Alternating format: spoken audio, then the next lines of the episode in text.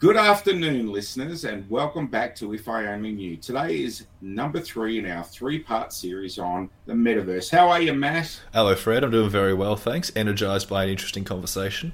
Absolutely. So far, we've talked about the concept of the metaverse, this virtual space. Last time, we kind of got into our ethical concerns and some of the objections people have to the metaverse, the corporatization, the ownership of the metaverse itself. Today, we want to talk about what this kind of virtual technology allows us in terms of human evolution, the development and the progression of our species. And I find this stuff more satisfying to talk about than perhaps the downfalls and the pitfalls. Mm. So, Matt, I want to start with something that I've seen from my own field, if you'll indulge me, which is the idea of psychology. Awesome. Those will know that, you know, sort of one in four, one in five adults will experience an, uh, a clinical episode or a clinical level of depression and anxiety at some point in their adult life. With those that are, are probably the most clinically affected, particularly around things like anxiety, certain conditions can be quite debilitating. And the one I use most often is agoraphobia or this idea of social isolation. Yeah. Now, when we start to talk about treating people in that space, one of the benefits of virtual reality is the idea of an introduction into reintegrating into the real world. I use the word real in inverted commas because if you're doing it, it's real through a virtual space. Mm. And it's a it's an age old technique called exposure therapy, but exposure therapy is a bit rough and tough Whereas the virtual space allows us to be exposed to those triggers in a very clinically controlled, very balanced way with a lot of data coming back to the clinician and a lot more control over the process for the participant. And in that regard, I think this metaverse has huge treatment potential, mm. exponential treatment potential, not to replace what we do in the real world, but to get us ready to reintegrate and the other thing I saw, Matt, that just had me really excited when I did my reading on this, when you gave me my homework, I went out and I looked. and one of the things I'm really enjoying about this is this interaction between the metaverse and different technologies, for example, 3D printing. Right. Did yeah. you know, Matt, that we can, they, they predict that in the next decade, they will remove the need to use cadavers, which is a nice word for dead bodies. Mm and allow medical students to learn their craft through the metaverse and 3D printed lifelike organs and veins and viscera wow. and all the other stuff. Wow. So, so picture your surgeon, which a lot of surgeries are done now through technology that doesn't require them to, to cut into you like they did in the 1800s. We're talking about robotic surgeries, AI assisted surgery. Yeah. But imagine learning all of that stuff in an environment where a mistake didn't cost a life. And more importantly, a mistake didn't mean that you were discarding some person's limb that donated their body to science post mortem. I think in that regard, we allow ourselves to explore without risk some of the really detailed idiosyncrasies of the human condition with a view to treatment, with a view to restoration and repair. And, and I just can't wait to see a day where I could have somebody given homework, if you like, that included them walking through a forest or a field and doing that and tracking that, their heart rate, their their breathing, their galvanic skin response without them needing to leave a chair. I think it's really really cool. Mm. Am I being too optimistic, Matt? No, look, I think that that's absolutely what this promises, right? Especially like the whole education side of things. That was what I wanted to bring as the kind of the the primary good that I've seen and been convinced by is that you can teach people new things with this in a really effective way, and you can teach them things that couldn't be taught through technology before, right? Like I think the the internet, the two dimensional internet that we have right now, you can read stuff. Maybe you can see images if you've got a good textbook or whatever, right? But it's so much harder to actually experience something, and experiential learning is absolutely crucial, right? Um, maybe the metaverse lets us do that experiential learning through technology, which would be fantastic.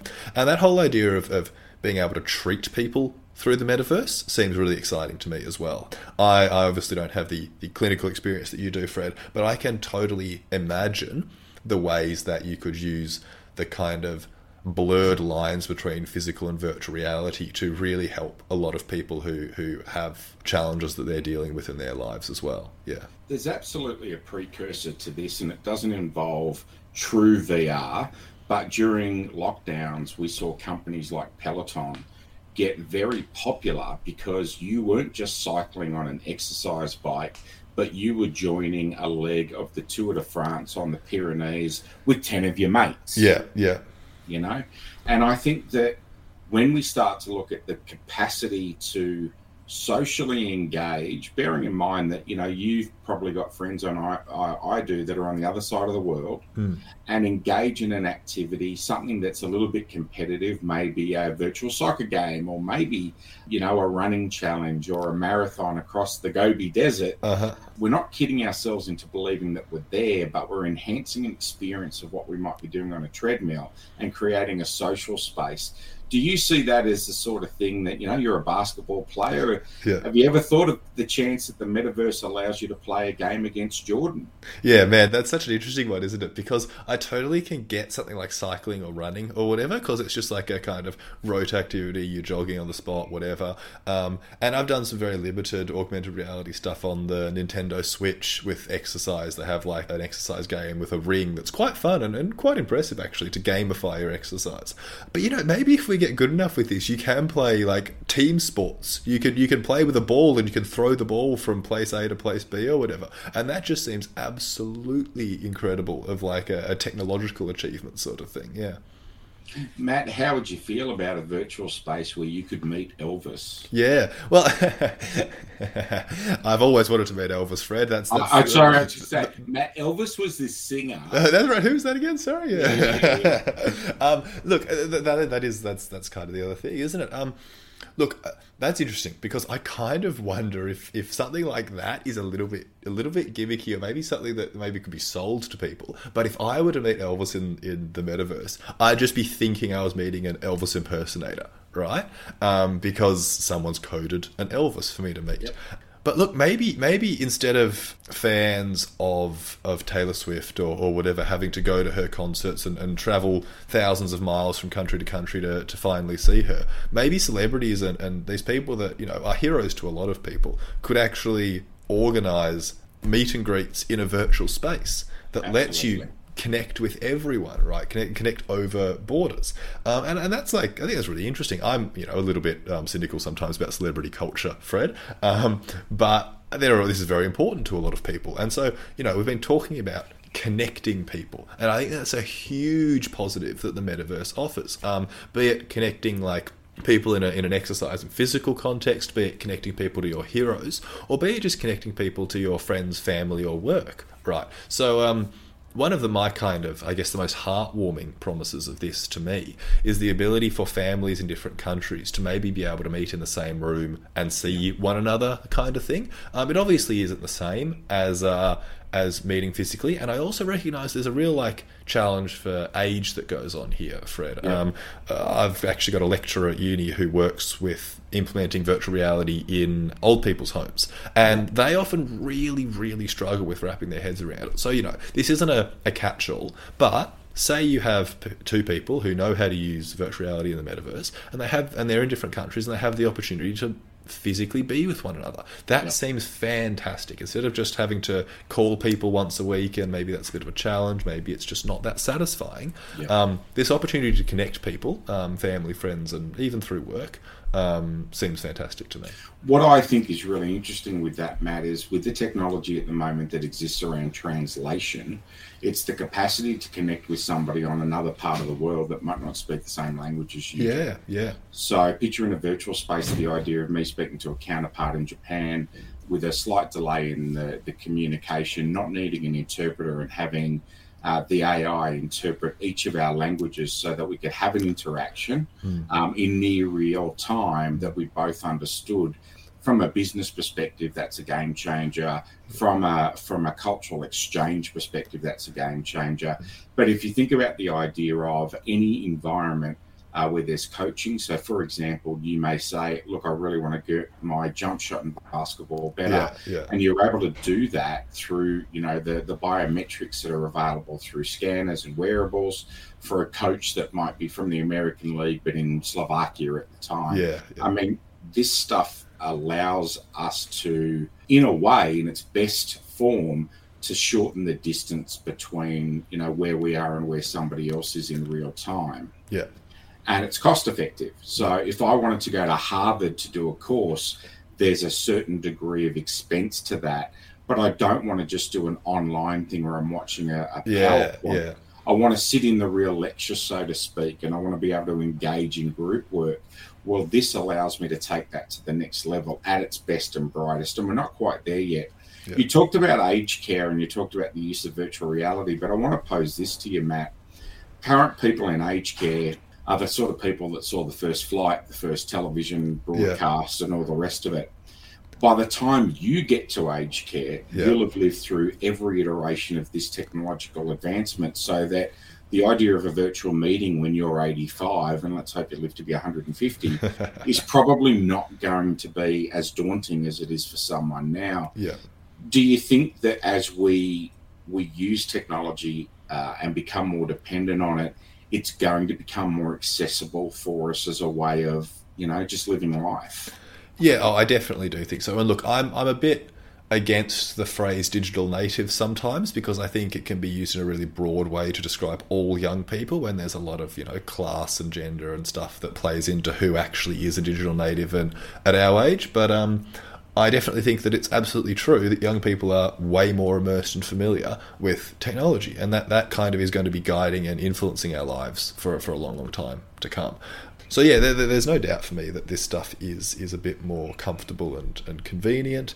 But you know, I, I- I kind of would love to to get a, a look into the future, Fred, because I don't know. My my dad's a reasonably tech savvy um, person for his generation, and he still just kind of baffles me. I, just reckon- want to say your dad and I are the same age, and I've I've told you this before. We won't be insulted. By you. no, that's right. Um, And I'd like to say that there are 12 and 13 year olds now that look at you like. well, that's exactly right. Right. So, you know, it's all relative. But I, I take your point in that this thing is moving quite quickly. Mm, And like the generation, two generations before us, where they saw the first flight take off and thought, geez, what does that mean? Uh, we're looking at something that will either become very interesting or wither on the vine because we've talked about technologies in the past yeah. that have just simply not met the expectations Yeah. of the consumer. And, and the reason I fear that the advantages of the metaverse won't necessarily come to pass are the fact that if it's led by corporations, if it's commoditized too much, it becomes a bookshop, not a library For sure. and you know we can have a philosophical debate about the you know the internet and information exchange as a human right which i believe it is versus you know a, a paid service that you know you get as a privilege i think our bigger issue is the idea that in a lot of places even fundamental basic internet is Yeah. not a real thing Yeah. so where we have it, I think it has great advantages. We've already explored where it can create ethical issues and where it can create problems for society. But ultimately, like all good technology, I think the upside pays more dividends than we would be getting without it, if that makes sense. Yeah, I agree. And I like your recognition that access to this technology is definitely stratified along class lines, along state lines, along access to wealth and internet and infrastructure. I think very much this this conversation is like the the brainstorming phase. We're definitely still in that, right? Of like, what could this do? And I've I've really enjoyed this kind of chat about these kind of key positives. Like I think education connecting people. We've talked uh, in the first episode a little bit about the ability to like shop in a in a virtual reality in a much more kind of convincing way. Maybe there is a, a role for like people who uh who, who don't want to leave their house so much or whatever, or maybe who for for whom physical mobility is a bit of a challenge to be able to to shop and function in in a virtual world more convincingly. And also you can be um you know whoever you want to be a little bit on uh, on these virtual worlds. Maybe that's another really important positive for like people's confidence and the way they feel about themselves. That uh, you know actually has a lot to offer instead of being a bad thing. Maybe the ability to be whoever you want could be a great thing for some people. Um, Yeah, I, th- I certainly think that we have the capacity to allow people to explore in different ways. I say this, I don't believe a virtual space is a threat to the real world. I believe if you're doing it, you're in the real world. yeah, But I think uh, no amount of virtual experience is the same as going for a walk around the block, yeah, or or tasting or touching those things that you would rather see. You know, we can all shop online. Don't get me wrong, but the shopping centres are still full every weekend, Yeah. and there's a reason for that. Uh, I look forward to a time when you and I can go and be front row in the second concert that the Beatles ever did you know, under Blackpool lights, you know, or the Sergeant Pepper album, and just have an experience that time has removed yeah, our access to. yeah, yeah, Um, I'd love to see Beethoven's, uh, you know, presentations and the concert halls just once. And I'm never going to get there because he died hundreds of years ago. yeah. But with everything we know, we may be able to replicate that in a virtual space to an extent where we get a sense of what it was like. And I think that's really powerful. I want kids to be able to walk on the moon. Yeah. Um, uh, but I want kids from places where computers currently aren't available to walk on the moon. So that's kind of where we need to get to. Matt, this has been a fantastic series. Not an easy one for me, I must Mm. admit. You really tested me with this stuff. yeah. No, good on you. You really got there. I had to swim through a lot of concern and discontent and worry and and uh, and I will say this in in researching this topic, I have noticed that there is a very real overlap between spiritual organizations demonizing access to technology Yeah. uh, versus you know those practical pragmatic souls that say hey we can teach doctors to to you know uh, repair a fractured cheekbone Yeah, without a fractured cheekbone, you Yeah, know, and yeah. and I find it uh, that this technological debate, and I suspect for as long as humans are around and technology is around, this will go on. Is this idea of the, the changes in access to information scare a lot of people, Yeah. um, and they take the most extreme. They take the people with what they believe to be subversive intent and use that as the the gold standard of what's going to happen versus looking at a balanced argument. And I think the metaverse, like anything else, is about balance and it's about access and it's about taking the, the benefits um, and weighing those up against the consequences. Yeah, yeah. No, I think that's a really, a really, a really thoughtful way to take it. This is definitely not going to be just good or just bad, but I am kind of excited to see where it goes. Yeah. Thank you again, Matt. Listeners, we'll be back next week with a different topic altogether. This is the last of our three part series on the metaverse. I know people will have more queries and questions.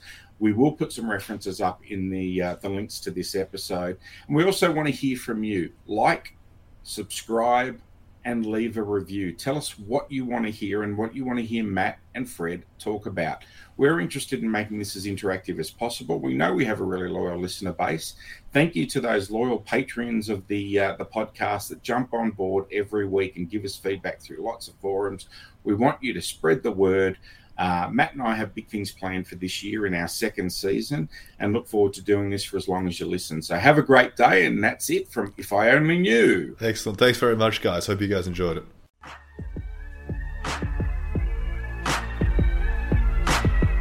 Thank you for listening. This podcast is a Better Pod Group production, with special thanks to our researcher, Nicola Binks, executive producer, Matt Blanche, the providers of our theme song, with credits that are in our bio, and of course, you, the listener. It's important to remember that this podcast is for entertainment purposes only. Whilst there are therapeutic themes discussed, in no way is this podcast considered treatment, and in the event you're in a psychological emergency, please reach out in whatever way you can through triple zero or Lifeline 13 11 14. It's important to remember that the discussion is for entertainment purposes and the opinions voiced by podcast hosts of theirs and theirs alone. Any reference to copyright or copywritten material is of course the copyright of the copyright owner and or relevant corporate entities. Thank you for listening to Better Pod Group Productions and tune in to some of our other excellent pod productions on this network.